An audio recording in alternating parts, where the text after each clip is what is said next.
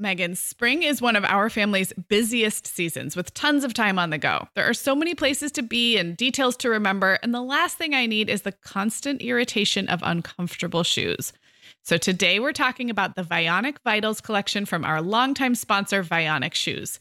These are the best essential shoe styles for everyday wear this season.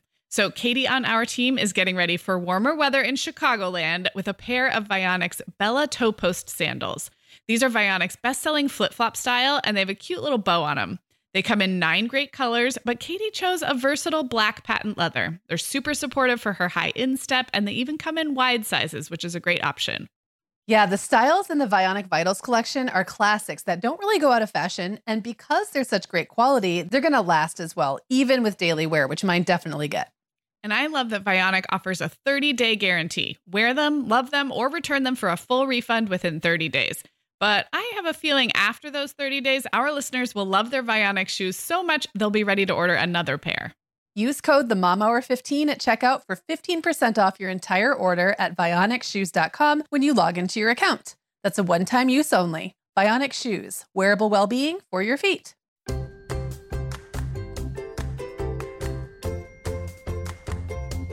Hi, I'm Sarah. I'm a mom of three kids, ages two, five, and seven, and I live in Southern California.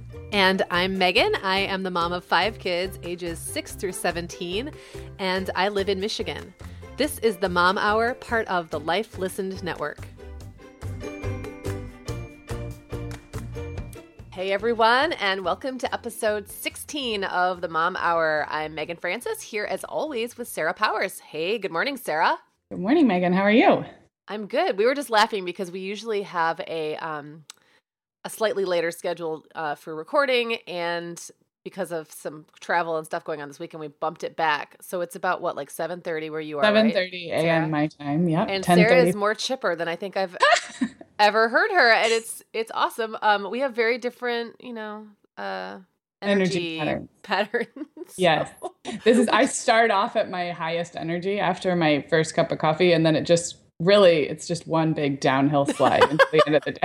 I, don't I don't yeah. get those little peaks. I get peaks. yeah. Like I'll have like a you know, it's it's you know, ten thirty where I am. And this mm-hmm. is like a good time morning for me. I've really kind of hit my stride and then I'll start to kind of slump, and then in the late afternoon I'll hit a peak, and then I'll start to slump again, and then after dinner I hit another peak. Uh, I have none of those, so Aww. you just have to like catch me the basically earlier, this is as good as it gets. I usually downhill. have an afternoon cup of coffee, so I guess if you happened, but that's totally an artificial chemical. That's a chemical. that's peak, a chemical. not exactly the same. We'll take it when we need to, but yeah. yeah.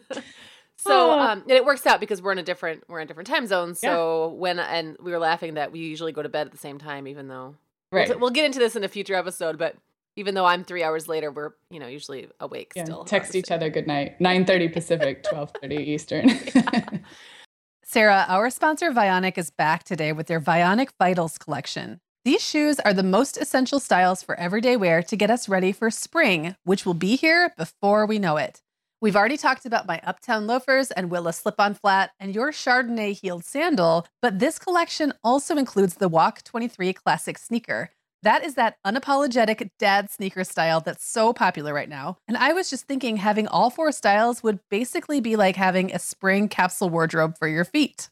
Oh my gosh, that is actually such a genius idea, Meagan. I love where you're going with this. You know, high quality shoes are such a classy way to elevate your wardrobe. And the styles in the Vionic Vitals collection really can be worn in your everyday mom life, whether you're running errands or dressing up for an occasion. Yeah, and let's talk about the comfort factor, Sarah. Vionic actually got started by revolutionizing medical orthotics. Today, they continue to use that science to make cute and comfortable shoes that can keep up with our active lifestyles. Use code the Mom Hour 15 at checkout for 15% off your entire order at vionicshoes.com when you log into your account. That's one time use only. Vionic Shoes, wearable well being for your feet. We are welcoming back Olive and June as a sponsor. And Meagan, I'm so excited about this partnership because with spring right around the corner, I love refreshing the little things in my life, including my manicure. I am the biggest fan of doing my nails at home instead of at a salon because it's convenient, so much cheaper at just $2 a mani, and the results can't be beat. It all begins with Olive and June. Yeah, Olive and June's Mani system has everything you need for a salon quality manicure in one box. These are profesh tools designed just for DIY. A couple of the items included are their best selling Poppy, which makes it so easy to brush on a smooth coat, even with your non dominant hand, which you do have to use about half the time, it turns out, and their award winning cuticle serum, which is so nourishing and a finishing touch I love. Well, I've been a big fan of their quick dry polish for a while now. It seriously dries in about a minute, making it perfect for busy moms. Visit oliveandjune.com slash the mom hour for 20% off your first mani system.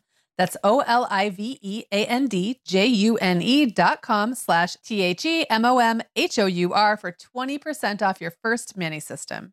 So, today we are talking about, we're shifting into fall mode a little bit, and we're going to talk about choosing schools and making education choices for your kids. And we're going to talk about it, I think, in a really general way. So, whether you have toddlers and you haven't even started looking at preschools yet, or whether you're further along, we're we're obviously going into a September start. So I don't think anybody is actually choosing a school this minute. But we're going to kind of back up, I think, and talk about those education choices and why they bring so much stress sometimes and what it looks like maybe when you've been in it a few years and you realize that you know it might not be as make it or break it as it seems when you're first starting out. Does that kind of sound uh, right? Yeah, that sounds about right. I will say though, although um, for a planner like Sarah, it is probably inconceivable that somebody would still be juggling their school choices. That's true. That's true. Um, I have twice been in the position where it came down to the wire, and I had a couple of options, and could I was so agonizing over my options.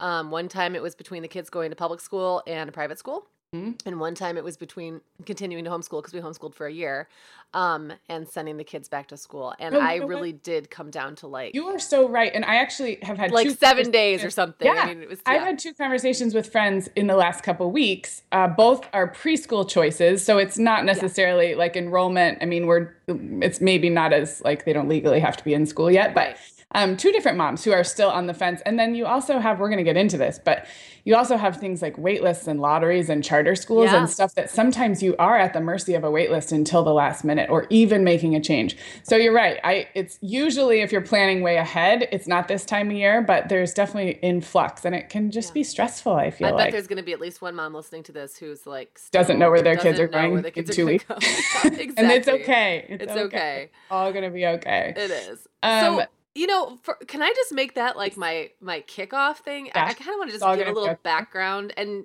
feel free, Sarah. I know we're in a very different place, but you know, feel free to also share your kind of story about how you've come to decisions. Um, we've been all over the place. So our kids have been, um, and our oldest went to Montessori school for a couple of years. That was more like a preschool. I think I one of them was in a kindergarten program there. It's been a long time and it's starting to get fuzzy.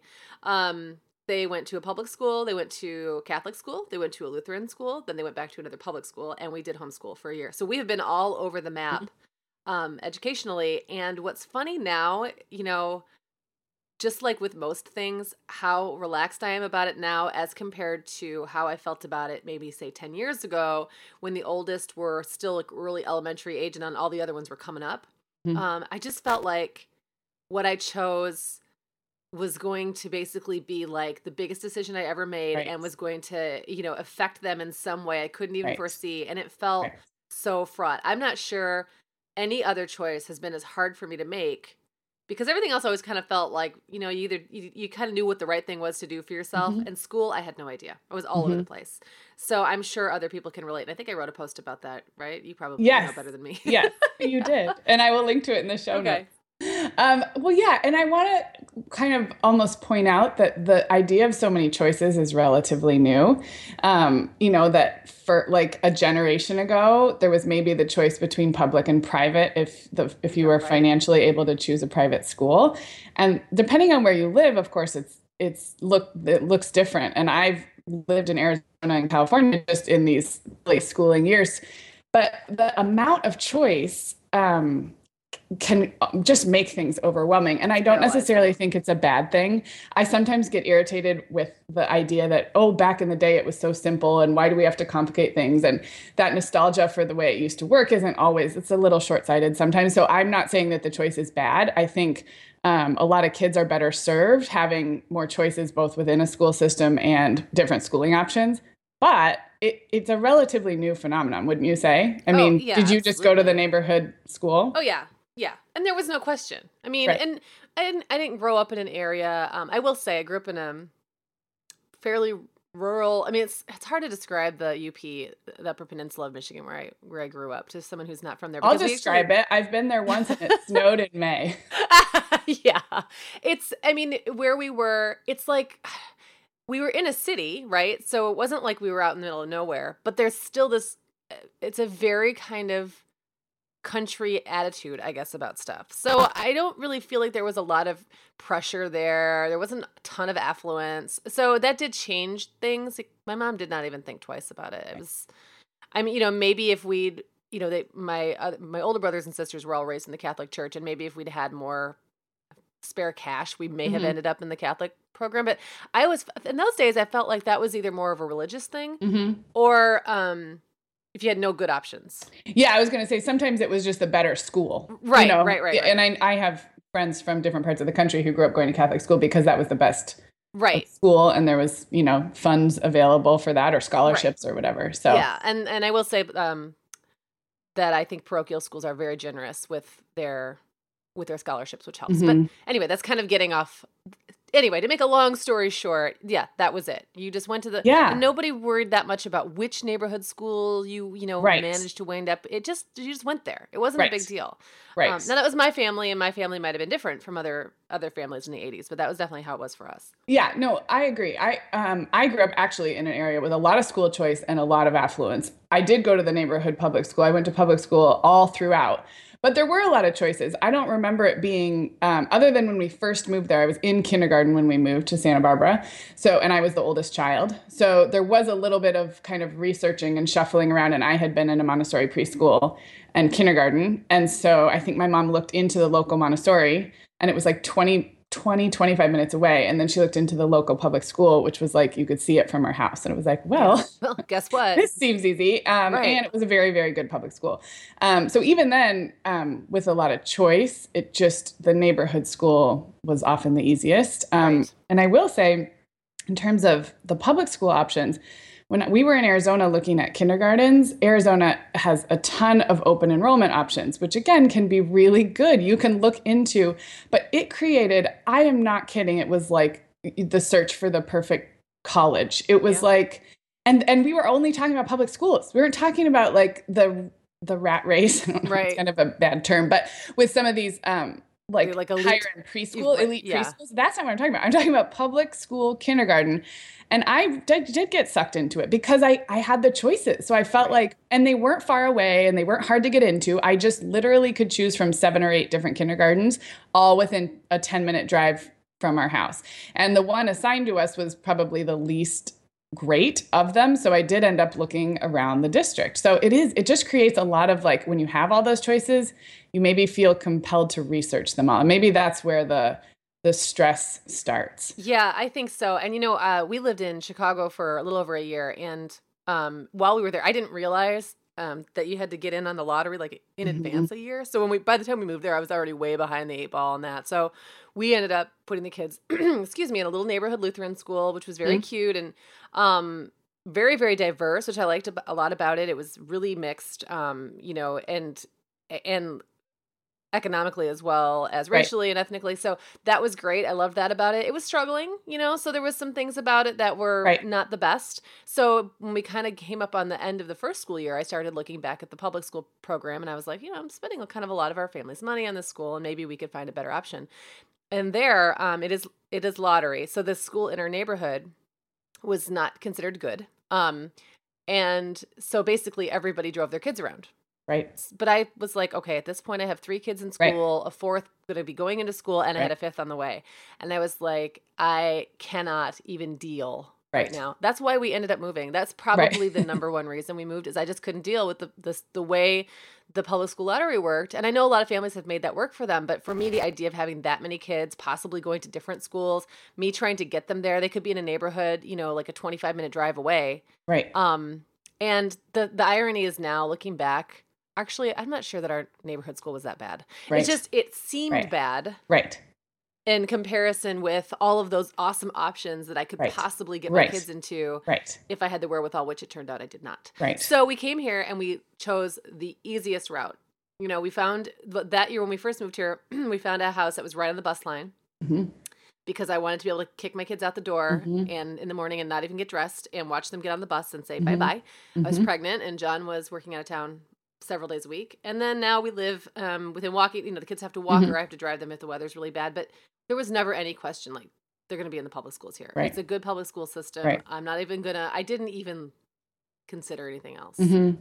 And it did simplify our lives a lot. You know, it's not, is it the perfect choice? No, but I'm kind of at the point where I'm not, I don't know that that even exists anyway. Yes. And I think you do what's right for your family. And it, it is funny to me when I think back to the fact that I had my kids. We lived when we uh, our older kids were in Catholic school, which was a fantastic school. I mean, so warm and welcoming. Mm-hmm. And we'd had a really bad experience with Jacob in a um, kindergarten his first year. He just wasn't really ready for it. Mm-hmm. So we homeschooled him for first grade. And so I was really skittish. Like coming mm-hmm. back in, I was like, mm-hmm. am I doing the right thing? Putting them in school and da da da.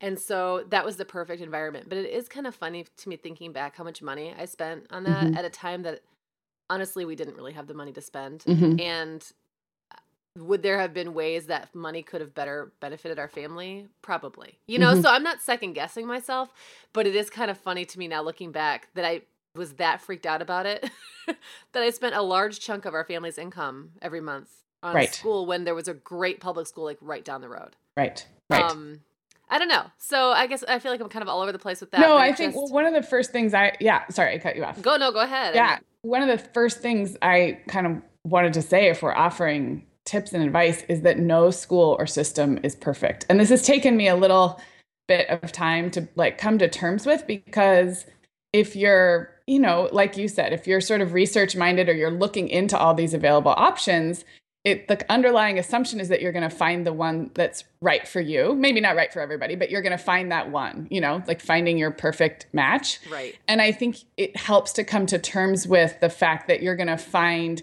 the best option for your kid and family at that time. And there will always be things about that school or that system that probably aren't perfect for you. And that i mean i think that if you come to terms with that it really maybe helps kind of um, maybe direct your attention to making that year and that teacher and that situation the best it can be, knowing there's no like nirvana, there's no right. ideal out there that you're missing that's just down the road that you forgot to Google. Do you know what I mean? Oh, yeah. Did you see that Onion article that was going around and it was like, Mom wonders why she can't find a preschool that's perfect. Like, what was it again? Like, oh, I didn't see that one. Perfectly made it. for her specific yeah. child or something. Right. It is hilarious. And it, when you read it, and it's funny because someone shared it, and then a bunch of people didn't realize it was the Onion. You know how that oh, happens? Oh, yes, yes. And people are like, "This is ridiculous. This woman really thinks she's going to find a preschool that's you know suited perfectly for her child." And I'm laughing because I was I could recognize so much of myself in that from years ago mm-hmm. when I really thought. I was mm-hmm. going to find that one thing. And then, you know, if you have more than one kid, what you then realize is what's you know, even if you found something close to Nirvana for right. one kid, right. it doesn't necessarily it's gonna mean it's going to be Nirvana for the other kid. Yes. And then what do you do? And then you might find it's not Nirvana for you. So yes. it might the kids might be having the most wonderful experience ever, and you're stressed out because there's so much burden on the parents sometimes, right. um, or, the, or, or the, the, community, or the commute, the or the yeah, distance, or exactly. the tuition. I mean, there's so many, Some, right? And all that counts. Like the family unit and our my you know, my philosophy now that we have so dang many people in our family is the unit has to come first. And we cannot sacrifice for the good of one right you know one gifted child or one kid and and it would be different maybe if we had a kid with special needs because i would mm-hmm. look at that as this is part of the family unit like absolutely to make this child thrive we're all going to sacrifice a little bit but i think that sometimes what ends up happening is um especially when there's kids who are particularly talented in one area or another. I think a lot of times family resources just kind of not even on purpose. It's not even like anyone plans it, right. but they just kind of go in that direction. And then what mm-hmm. do you then you can't really divide yourself five times in right. that way. Like if you're right. investing that much in one kid's education and the next one has a completely different set of needs, you can't just continue to divide yourself um it just it just doesn't work after a while so sometimes you just have to take one have everyone take one for the team yeah yeah uh, and remembering that we're only talking about the school piece so there's right. still ways to nurture that or give attention in certain areas that school is just one piece of right. the puzzle for that child's development and education. And um, the other thing I was going to say so you basically hit on two of my little notes here. One is that no school or system is perfect, and two is that every kid are different. I mean, every kid is different. I mean, I think if if we understand those two things, it's harder when it is your first kid because that's the only kid you're dealing with. And if it's your mm-hmm. first school choice and your first kid, those two things are harder to maybe realize, but right. the further you go. But the third thing is that nothing is permanent. And this is a hard one for me because I'm like, I, I, you know, I'm like a committer. So yeah. I, I don't like the idea of like switching. It's like, you know, upsetting to my sensibilities. And it, you know, so I feel like when I look for something, I want it to be, you know, okay, this is what we're doing. And so it really helps Forever. for me to remind myself that, yeah, that, you know, you can make a change like you could Anytime. come home from the first week of school and say, you know what, this is not right. There are other options. I mean, right. you can you can decide to homeschool, which I have a friend who did, and halfway through the year be like, nope, not for us. And so I think giving yourself permission to switch gears midstream before you even go into it, it just relieves so much of that pressure. Um, and that, you know, I think we build up this changing schools is traumatic for children idea. And i think it can be for certain kids at certain ages. I mean i, I think you moved when you were a teenager didn't you? And, yeah i moved three or four times yeah you know so i i don't think maybe we want to downplay that but I, I don't think it's the end of the world. Pulling a kid out of the middle of third grade because the school choice isn't right and moving them could be a really positive thing right, for that and giving kid. them a chance to thrive someplace else and and you know people say kids are resilient and it's they say it so many times it starts to not you know even mean anything anymore but a positive change like that can really be and my experience too can be a really great thing for a kid and sometimes you know coming in the middle of the year um, i did that twice i changed mm-hmm. schools twice in the middle of the year and i kind of loved it because you're like a little celebrity so you don't have to right. like be just one more faceless you know nameless rabble at the beginning of the year but you kind of get a little special attention how old people were you a little nicer you, to you um remember? kindergarten yeah kindergarten I, and eighth grade okay that was probably two so, very different things i also oh my gosh, yes. i also started a new school in the middle of kindergarten but i don't think i ever after that i was in the same system the whole time yeah and i i mean i don't really remember kindergarten that much honestly. Um, I do remember having a very positive feeling about my second kindergarten that I went to, uh-huh. and not as positive a feeling about the first one. I mean, I can I can remember, you know, one of my earliest memories of kindergarten, the first kindergarten I went to, was accidentally like the teacher had switched seats, you know, switched up the mm-hmm. seating chart. I don't know why you would ever do that to a kindergartner. so everyone was so confused. Um, but we, I remember going and accidentally sitting in my old seat, which was now this other girl's seat, and she, I felt so stupid, and she Aww. came up and very meanly told Aww. me to get out of her seat.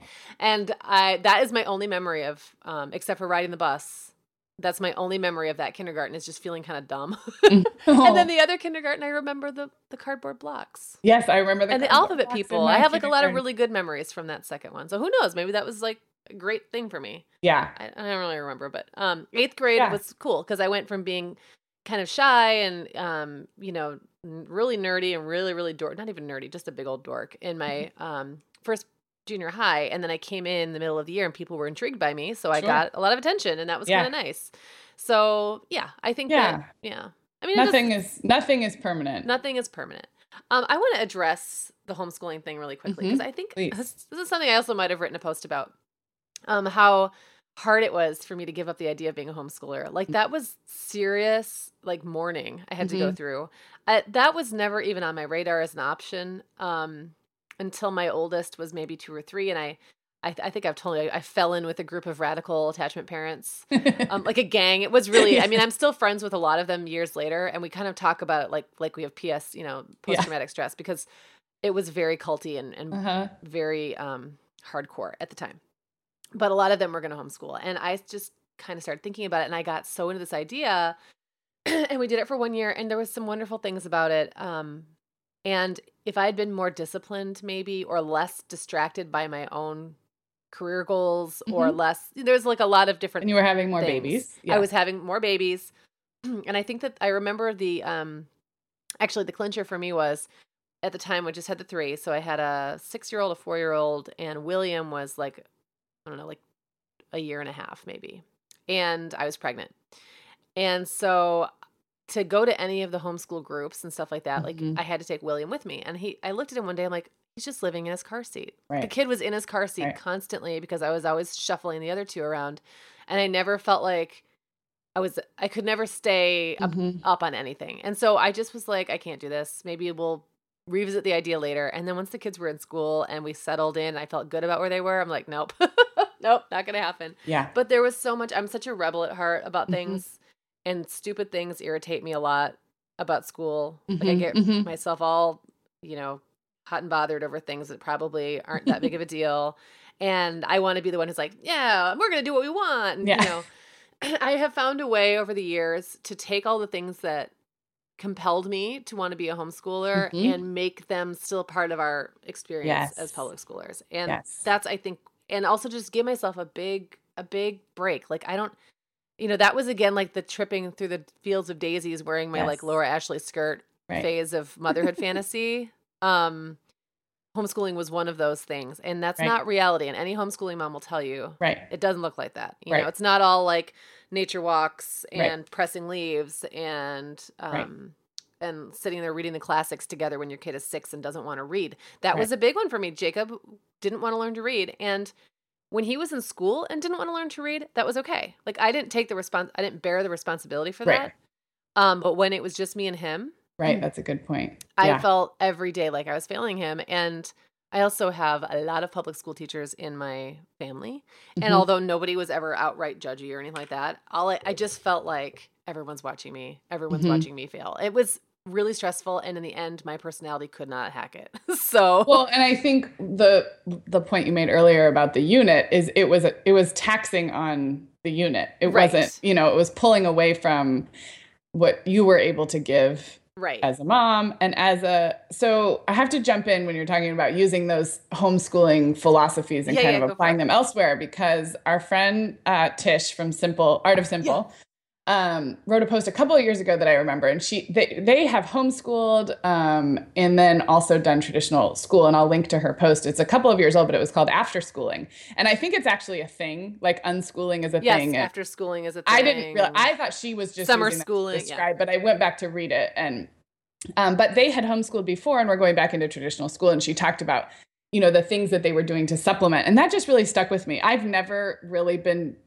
pulled to homeschool, but I I love just I love some of the concepts that homeschoolers you know are able to do with their kids and some of the mm-hmm. philosophies. And so I love that thought that you can you know you can have the best of all worlds learning doesn't stop at three o'clock one of the things that i like about having outsourcing the bulk of their academic learning is that i can that i don't have to feel obligated to spread my teaching abilities out into all subject areas. Do you know what I mean? Especially the one you're not interested in. Exactly. Uh, yes. Yeah. Exactly. No, totally. So, you know, I will read. We've talked about reading aloud and how much you and I love literature. I'll read to my heart's content and music and singing. And I don't have to feel the need to fill in the gaps of math. You right. know, mm-hmm. I, I, mean, I'll yeah. support the math that's happening at school, but I don't that's not on me. So that's I mean, but everybody's different. I I I love my homeschooling friends actually. I think it's it's such a I think it's such a great option for some people and I think it's come a long way in terms of some of the stigmas being removed and right. some of the options that are out there for homeschoolers. So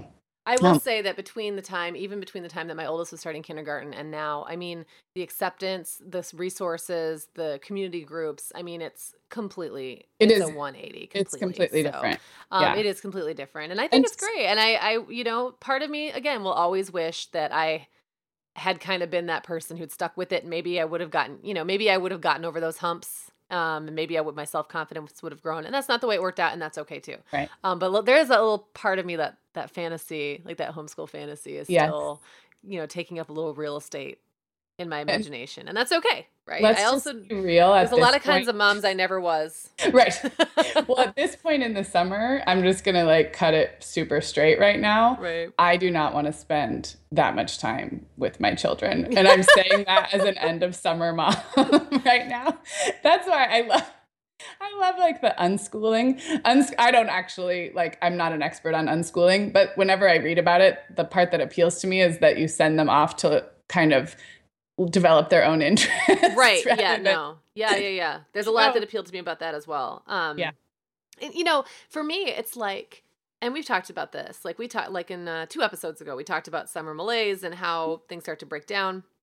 And for me, it's never having my. And I know you know you're in a very different place from me, and and it's people get rubbed the wrong way when some moms are like, "Oh, I can't wait for school because I want my kids out of here." And I don't think that we mean it that way. It's not like I don't want to be around my kids because I do. I love being around my kids. It's like I need some space back for myself. Like I need to carve out mm-hmm. something that makes sense for me. And for me, like having that high tolerance for chaos, it doesn't really kick in until a little bit later. Right. But then when it right. hits, it's I don't even really care where they go, frankly. they don't have to go to school. They could just, you know, like go outside for a whole day. city bus and see what happens. Yeah, they could just go on. Yeah, they could just go on a camping trip all by right. them, like you know, like the boxcar children. They could just take care of themselves for a few days in the woods, and I would get the house clean. And right. I would get all of my meal plans made and all that stuff. And then they'd come back and I'd be like, oh my gosh, I'm so glad to see you. Here's some cookies. I mean, yeah. that's how I, I feel like I need them to go away and come back. Right. And, and school does that but there's other ways to do that as well. So, you know, absolutely. Send them absolutely. to grandma's or something. I don't know. oh, I love that. Um, okay, well, that's kind of segues into something else I wanted to talk about, which is um, kind of uh, educational philosophies and this pressure that we have to research, you know, whether it's Montessori or Waldorf or classical or all these yeah. things that are now, right? We have so much information available to us. Um, and and that in practice, you can take from what you are interested in or what you're drawn to and still live within, say, a typical public school environment or and i guess i'm sort of just repeating what we've been talking about but has that has that played out for you guys where you found yourself maybe it's something at home um, where you're able to pull from that you know homeschooler's mindset even even though you've chosen a typical sarah i would like to say yes but here's the thing. I've really i'm it's going to make it sound like I've just given up. And it'll probably horrify the people who are with the four and five year olds who are coming in and still really intensely caring. um, I have shifted. I could really almost sign on for any philosophy. I am an ideas person. Mm-hmm. So if you let me read a book that makes a convincing argument, mm-hmm. I can be convinced. So, Charlotte Mason, I was really big into that idea for a mm. while. Mm-hmm. I was really big into classical, and I read um, all the Susan uh, Wise, I can't remember what her full name is. So that's like the well trained mind and mm. well trained. There's like a couple well well trained mind books. Sarah, our sponsor Hiya is back on the show today, and I just really love this company. Typical children's vitamins are basically candy in disguise. They're filled with two teaspoons of sugar, unhealthy chemicals, and other gummy junk most parents don't really want their growing kids eating. That's why Hiya, the pediatrician approved superpowered chewable vitamin, was created. That's right, Meagan. Hiya fills in the most common gaps in modern kids' diets to provide the full body nourishment they need. And Hiya vitamins have a yummy taste kids love too. So we were just talking to Katie on our team, Meagan, and she was saying that when they get down toward the bottom of the Hiya vitamin bottle, her boys are fighting over who gets the last one. Oh, I love it. And I also love that Katie can feel good about that, right? Hiya is designed for kids of all ages and sent straight to your door, so parents never need to worry about running out. And we've worked out a special deal with Hiya for their best-selling children's vitamin. You're going to get 50% off your first order. To claim this deal, go to hiyahealth.com slash momhour. This deal is not available on their regular website. Go to H-I-Y-A-H-E-A-L-T-H dot com slash momhour and get your kids the full body nourishment they need to grow into healthy adults. Um, I have to say, one of the things I went back and read, um, I think it was A Well Trained Mind, again, like a year or two after I first read it. Because when I first read it, I was totally on board. It's mm-hmm. classical, mm-hmm. it's, you know, mm-hmm. Latin, it's mm-hmm. learn the, the structure of the way that you learn history is completely mm-hmm. different. And it's just different. And, it, and it's cool and it appeals to the old school mm-hmm person in me. It appeals to the person who likes, who's nostalgic and thinks mm-hmm. things were always mm-hmm. better before. Um, I'm, I'm totally admitting to all of my foibles here. I mean, so anyway, and I romanticize things. So for mm-hmm. me, like for me to, if I get really on board something, I can be totally mm-hmm. in. But I mm-hmm. went back and read it, and the premise of the book, like in the intro, she sets it up that the mom. So the, I think it was written by like a mother daughter team. Okay. And I don't, and it's been a while. But anyway, I think so. The mom was writing an intro about how she decided she wasn't going to be one of those parents who sent her kindergartner off to school unprepared. Like she wasn't going to be one of those, mm-hmm. right? And that was how this whole thing started. And so she wanted her kid to be reading by kindergarten. And then at this point, when I went back and reread it, now being in a position where I have one kid who didn't learn to read really well till eight, till he was eight, not 8th mm-hmm. grade, but till he was eight. and by the way, now is a voracious reader. Right. And scored like, I mean, I don't want to brag because I'm like the least braggy mom ever. You're not bragging. But got like like a 36 in his um on the verbal part of his a the, his ACT. That's perfect. Oh wow. Like or in the reading. Okay. But I mean, I, he didn't. I don't know ACT score. Well, ACTs are different, so it's like right. on a 36 point right. system. Wow. But it's not like we even studied for it. He's right. just really bright in that way and yeah. didn't read till he was eight years old. Like would not read. Mm-hmm. Um, so that was. I mean, I was even surprised because I kind of thought he was. He didn't study at all or prepare right. for the ACT, so I thought he was totally going to bomb it. And he's like, "Oh, mom, I did perfect on reading." Like, oh, okay. Anyway, um, just a little piece of, I guess, reassurance for those of you who have late readers. It's not the end of the world.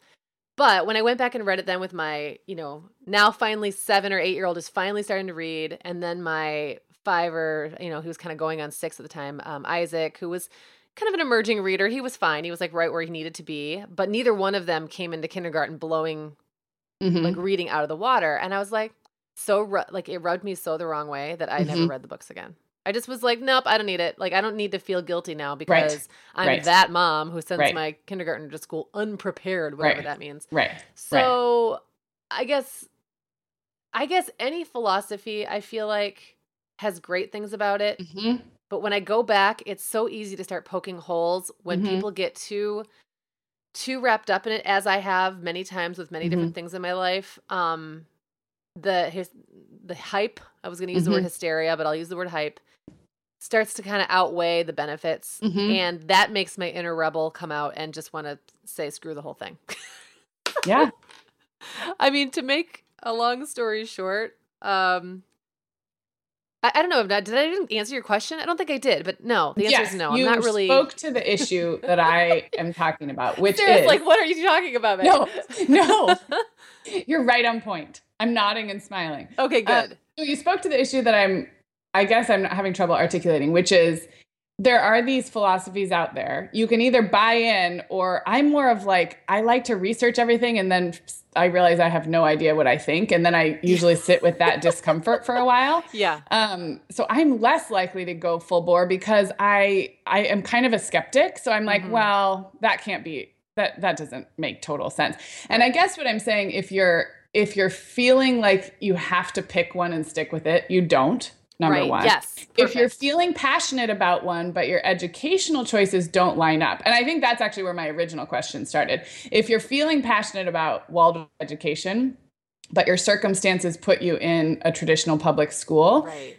I don't think you have to feel like you've like you've failed your child. Or I like think that that was up. the best. Yeah. Uh, that was the best I did. Gold star for articulating that part. That the philosophy of Waldorf or the philosophy of classical education can be something that is like true to your heart and the way yeah. that you you know just talk to your kids and raise your family. And if you're and if your day to day schooling isn't exactly lined up this year or next year or ever um it's not a failing does that make sense absolutely and i think that that's i still think that there are a lot of things about the philosophy of classical education i'm sure we right. probably have some classical homeschoolers listening to this right now like how dare you um i think that there are really great things about it and honestly that's still uh, that's still a direction i lean mm-hmm. um but that can come across in all different ways exactly. like you're saying i mean right. uh, the one cool thing is that the um the classical education people I think have done really well, is, and Waldorf as well. There's so many resources, mm-hmm. and they don't have to be only used by homeschoolers. So, for example, they have a history series, and I want to say it's called like Story of the World, and it's yes. so it and does Tsh, in the order. Uh, Tsh links to that in their after schooling. Yeah. So when to that post. That's there'd be there. no yeah. reason why that couldn't be part of your family's reading. It doesn't have to be a right. curriculum. You don't have to call it after schooling either. Right. And I do start to right. kind of like, I, I I get a little iffy about naming things yes. I do sometimes. Like, okay, is this after schooling or is this just reading to my kids? Is this just talking about what interests talking us? about yeah. life? I mean, I feel like it. Sometimes we feel like we put labels on stuff because it makes us feel better, maybe about what we're doing or not doing, or maybe right. it gives us something we can talk about with other moms. And I don't know. I just I kind of feel like that's life, you know, and that's right. the kind of life the kind of intellectual life we want to have in our house is right. one where we read and we talk about yes. ideas and those things can all work. And I think Waldorf is great for thing um, for like art yes. resources and their toys are amazing i mean and so you can tap into a little of that right. and you don't have to buy into the whole thing if that just doesn't work for you um, exactly. for whatever reason like you said. Gosh you really summed it up really succinctly. I think i talked it took, like it 20, 20, minutes or something it took me four tries though. Um, but, okay so i want to um but hold on let me just oh, make my one last point.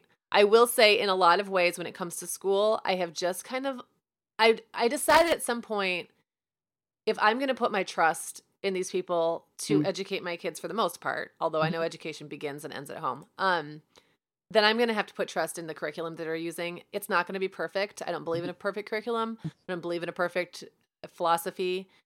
But at some point I can't I can't be the mom who's always up in my kids teachers mm-hmm. faces asking mm-hmm. about curriculum it would mm. make i would make myself crazy that's not and me I, either. I, I think there's a trust. there's a place yeah. for that questioning and there's a place for that person who's like always asking the tough questions and pushing back and mm-hmm. when things want to change i think there needs to be that pushback but it's not my personality to do mm-hmm. that and i'm uh, so i've really just kind of taken a deep breath pushed my kids off to school and i think it's working out pretty well they're smart kids yeah so. you you and i are very similar um, in that way and that sets up the next thing I wanted to say perfectly, oh, awesome. which is I love when it happens. Um, so Gabby Blair at Design Mom wrote an article yeah. which actually kind of inspired this topic. It's something you've written about before, but her article is pretty recent, and I'll link to it. It's called "Why We Don't Stress Out About Choosing School," and she has a bunch of great points. A lot of the things that we are talking about, but um, I want to talk about a couple of them.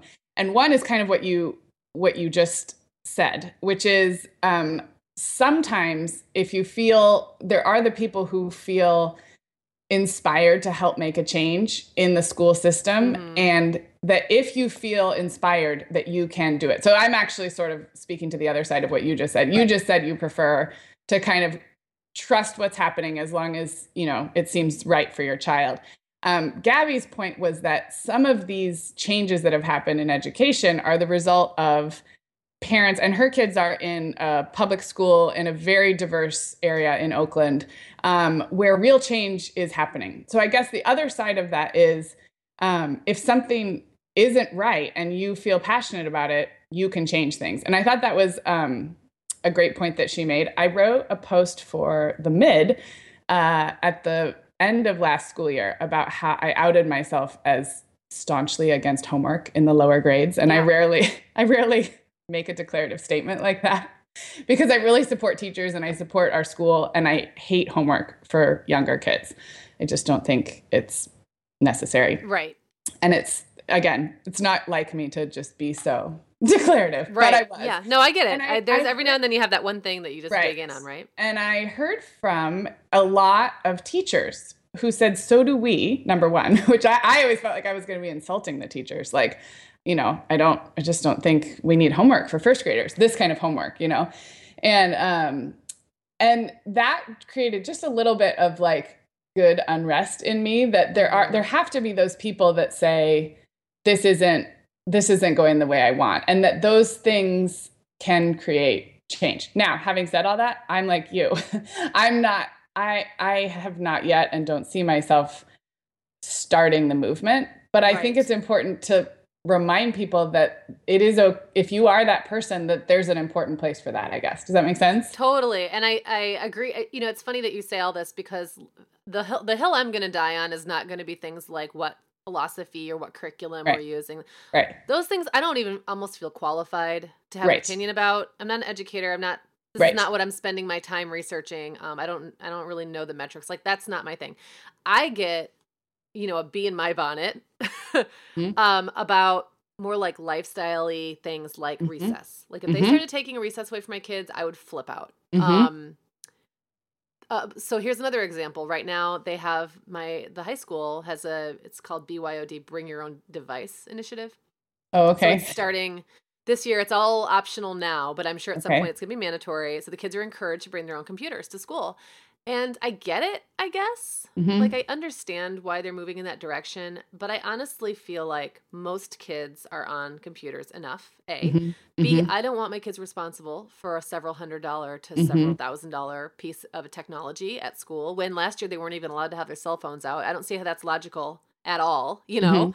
Mm-hmm. Um, you know, it's like leave your cell phone in your locker because something might happen to it, but but please carry around this right. computer all day. Right. And especially in a household with several children and we have five mm-hmm. kids like does that mean we're going to have five laptop computers mm-hmm. and then how do i police that i just i just feel to me i could just see it spiraling out of control mm-hmm. like in my mind's eye i'm like okay so now all five of my kids go off with their laptops which i've had to you know i don't know sell some blood to purchase yeah. some plasma to be able to purchase and what if they break one? Well, it's not the school's responsibility. So now I have to replace it. And they will break it. They will. Mm-hmm. That's their kids, you know? So mm-hmm. um, it's in the middle in high school. So it's not like little kids. But it just feels to me like unnecessary mm-hmm.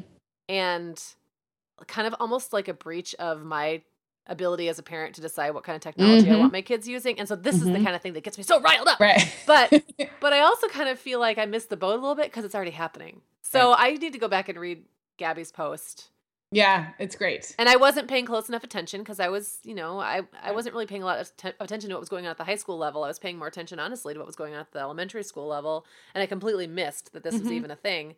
Um, so I don't know. It's interesting to see how it'll play out and whether they'll get pushback from other parents. I do think the technology thing, a lot of people are just like, ah, kids need to learn how to use technology. Blah, what do we do? And everyone's right. kind of scrambling, trying to find right the right solution. Right, yeah. And I don't think more technology is the answer. Right. I think kids are kind of almost naturally wired yes, these days to I know agree. how to use it. I, I don't totally think they need to have tote a computer around all day. I totally agree. To know how to use a computer. Well, you know what just popped into my mind when you were talking is I feel like I could sometimes be a little more compassionate about what other people get bees in their bonnets about because I I think sometimes it's easy to be you know you have your own things that are important to you and it's easy to be like well who cares uh, uh, so i have been this way about common core i've had no issues with common core mm-hmm. i had a child enter school when common core was already being implemented so i didn't have like a fourth grader who was switching math Ed, you know philosophy. Well, my kids have been in new math forever since they've been in school. I mean, the right. new math thing. I think people kind of mix up new math and Common Core, and those are two different things. Right. That I think right. Common Core is now making more mainstream or something. It's not like brand new. My kids have been doing quote unquote new math, everyday right. math since they started school. Right.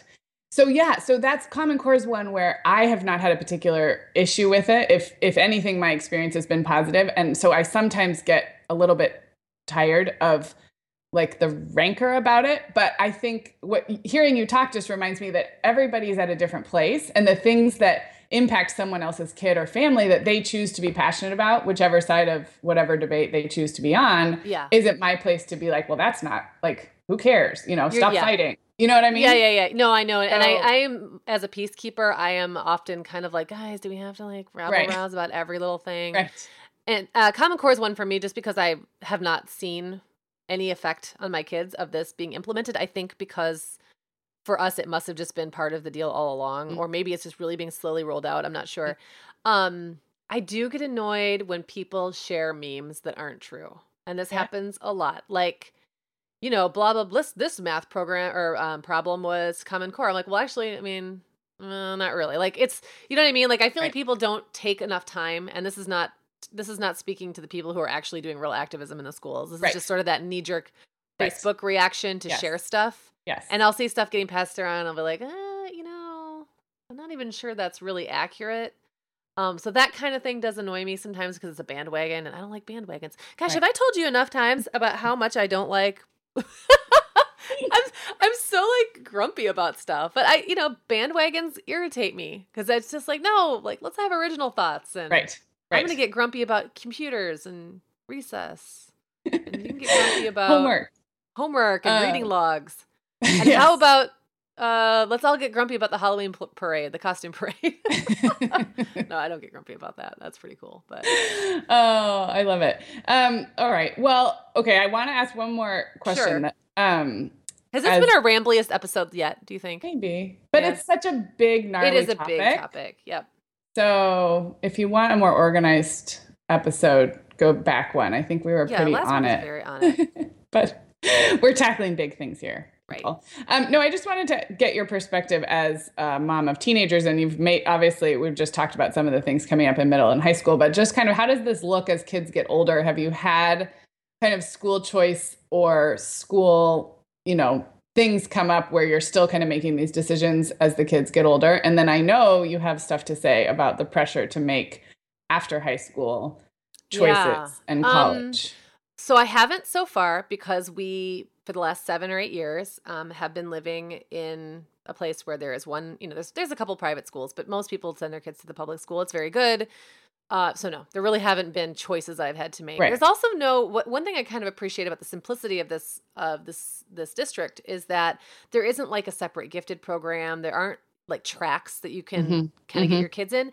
Um, I think that the teachers are really good about just kind of reaching kids where they are, and and I, I, think that kids who are you know gifted or um, academically hyperachieving or whatever get their needs met without mm-hmm. having to have some kind of separate pull out program, which I really appreciate because I start to get kind of confused and overwhelmed by all the mm-hmm. pull out things and i think sometimes mm-hmm. they cause a lot of divisiveness mm-hmm. that doesn't need to be there so that's mm-hmm. my i'm not even going to get into gifted education because right. that's like somebody who knows what they're talking about can talk right. about that. But I, as a mom of smart but not always super motivated and probably not genius level kids, right. um, appreciate that they can get a little bit of extra, you right. know, enrichment when they need it without having to be part of some big thing right. that I have to sort of be on board with or not. I, I right. appreciate that. Um, with the high schoolers, I will say that we are looking at possibly making a move in the next couple of years. And that is freaking me out because mm-hmm. the places that we're looking at moving are more urban and there mm-hmm. will be mm-hmm. high school choice. And mm-hmm. I haven't had to do that yet. Um, mm-hmm.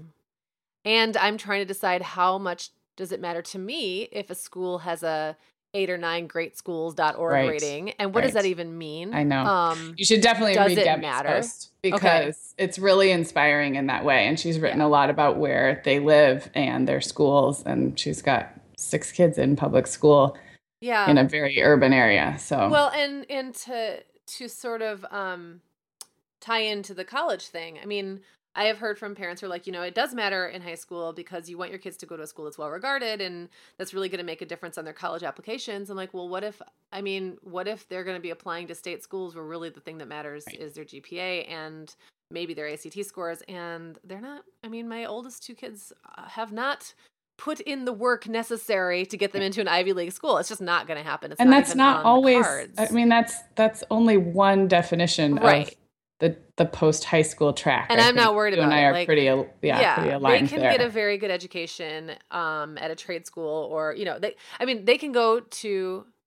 They could go to the little State University, an hour away from our house, which where was where I went, and get a great mm-hmm. education. Or they can do community college and get a great education. Or they right. can Take travel the world and, and, wait till and, yeah, exactly. Yeah. Um, I just think there's so many options, and I I I, I don't want to choose a high school based on only mm-hmm. the idea that someone's going to be looking at that particular high school right. on their absolutely college application later, and maybe making a decision based on that because there's just more to life. Well, that is exactly where I wanted to wrap up, which Woo! is what Look is me really just important. handing you all these segues on like a silver platter. It's because it's 7:30 in the morning. I'm on my game. No, I'm just kidding. I'm totally not on my game. Um, but I like circling way back to the moms of kids going into preschool. I think if we could give them something to remember, is just asking yourself what's really important. And that is different for everybody, but I think for most of us, it's the whole child, right? Mm-hmm, I mean, yeah.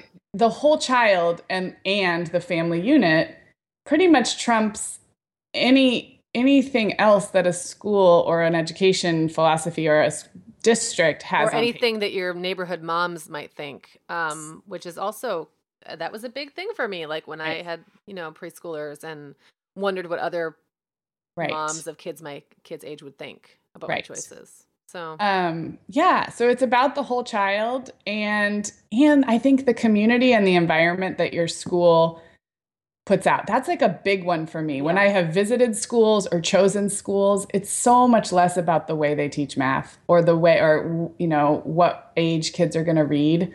Um, it's the community. I mean, there are things about our public school that I'm not happy with to be just to put it plainly, but mm-hmm. I have I stay with it for now because the community is really supportive and the environment is great. And though yeah. that is like to me because of what you can do to supplement at home and just the bigger picture is more important to me than the yeah, great school absolutely. score. The um, big picture is so important. So um, I think when you're yeah, when you're when you're looking at preschools, it's so easy to get just into those things on paper, either the ratings or the comment, you know, the mm-hmm the feedback from other parents or you know then what how the elementary schools do on their test scores we didn't even talk about testing which i'm glad let's not talk about testing but about. Um, why, why would that, we do that to ourselves oh yeah that's one where we probably won't ever have a future episode let's not let's, not. not. ever talk. but you know just to briefly address yeah. that one thing i kind of also realized is that if you're in a school that's te- like where the test scores are super high just to address that really quick to me that indicates either that they're putting a lot of effort into getting the test scores high which is not my cup of tea, or that they probably, and this is more likely, have a population of kids that would have done well anyway. Right. I mean, you know what I'm saying? Like they're there's they're coming from a certain amount of privilege, um, and I honestly don't know that that is even a plus for me anymore. Um, yep. I never really thought about it that way before, but it's like, do I really want my kids to be in a school with almost all people who come from a privileged background? I don't know that that teaches them the things about life that I want them to learn. So it's you know it's all over the place though because sometimes you're in a, an area and your choices are a suburb with um, affluent parents or eh, like urban schools that are dangerous and right. scary and you don't want that either so it's like we're you, nobody can judge anybody because we're all right. just kind of like right making the best choice that we can right um i wanted to address your thing about big picture because i think this goes with that is taking a long view and yeah if i could go back to my you know preschool aged parent self and just say you know, it felt at the time like I was making this momentous de- decision mm-hmm. that was going to be either I'd be locked in or I was thinking permanently about mm-hmm. it, you know, mm-hmm. like mm-hmm. this is going to totally affect the rest of his life. Right. And right. yeah, I mean, everything we do affects the rest of our lives in some way. But I wish I had just given, just like you said earlier, I, I wish I'd just given myself permission to say, this is what I choose for today. Right. Uh, or for this semester or whatever and not to feel like it was such a permanent decision I was making because it wasn't and it won't be and we've changed several times and probably right. will continue to because we're right. just those kind of people. So right.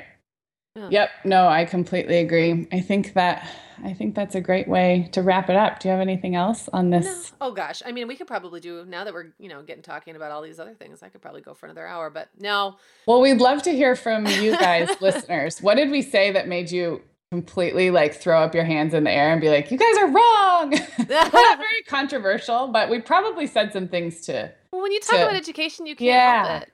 Yeah. You know, and people are going to disagree, and that's the beauty of it. We'd like, we love you all... to disagree with us yeah, respectfully and kindly. You can uh, email us hello at themomhour.com. And if you're non confrontational like we are, We'd love to just hear about how school choice works for you and if you're making a change this year and how it's going and what you're looking for. Or if you have a two year old and this is completely overwhelming to you, tell us that too. So it's hello at themomhour.com. You can always email us, we'll write you back.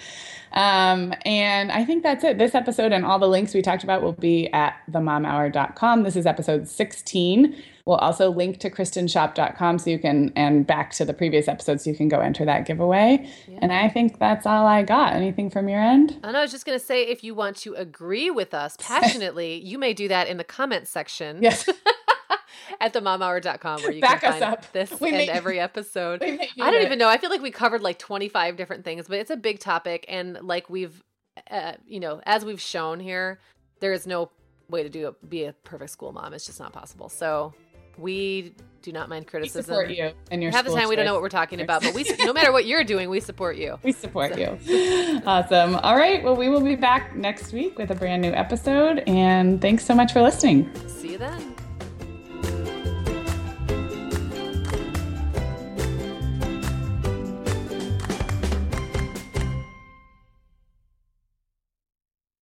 Sarah, I have been having just the best time making my new podcast, The Teasmade. I launched back in November, and so far I've covered topics like staying warm on cold winter walks, nurturing creativity, how to be a great host, and even Nordic secrets to loving winter. Well, you know, I am fan number one of the Teasmade. It's got such a cozy vibe, and it seems like you've really hit your stride in covering topics like wellness, self care, comforting rituals and routines, and home and family life. Just look for the Teasmade with Meagan Francis wherever you get your podcasts, or head to theteasmade.com to find all the episodes. Sarah, I started a Substack last spring, just kind of as an experiment, and it turns out I love it. I'm treating it kind of like an old school blog, writing about things that are happening in my life. Meagan, I've loved following your stuff on Substack, and I actually just really like Substack in general. You know, we've both been a lot less active on Instagram lately, and I'm finding that Substack scratches that itch to connect and create without all the busyness of a typical social media feed. So I would love it if Mom Hour listeners wanted to look me up there. I'm at meaganfrancis.substack.com, and that's Meagan with two A's, M E A G A N Francis.substack.com.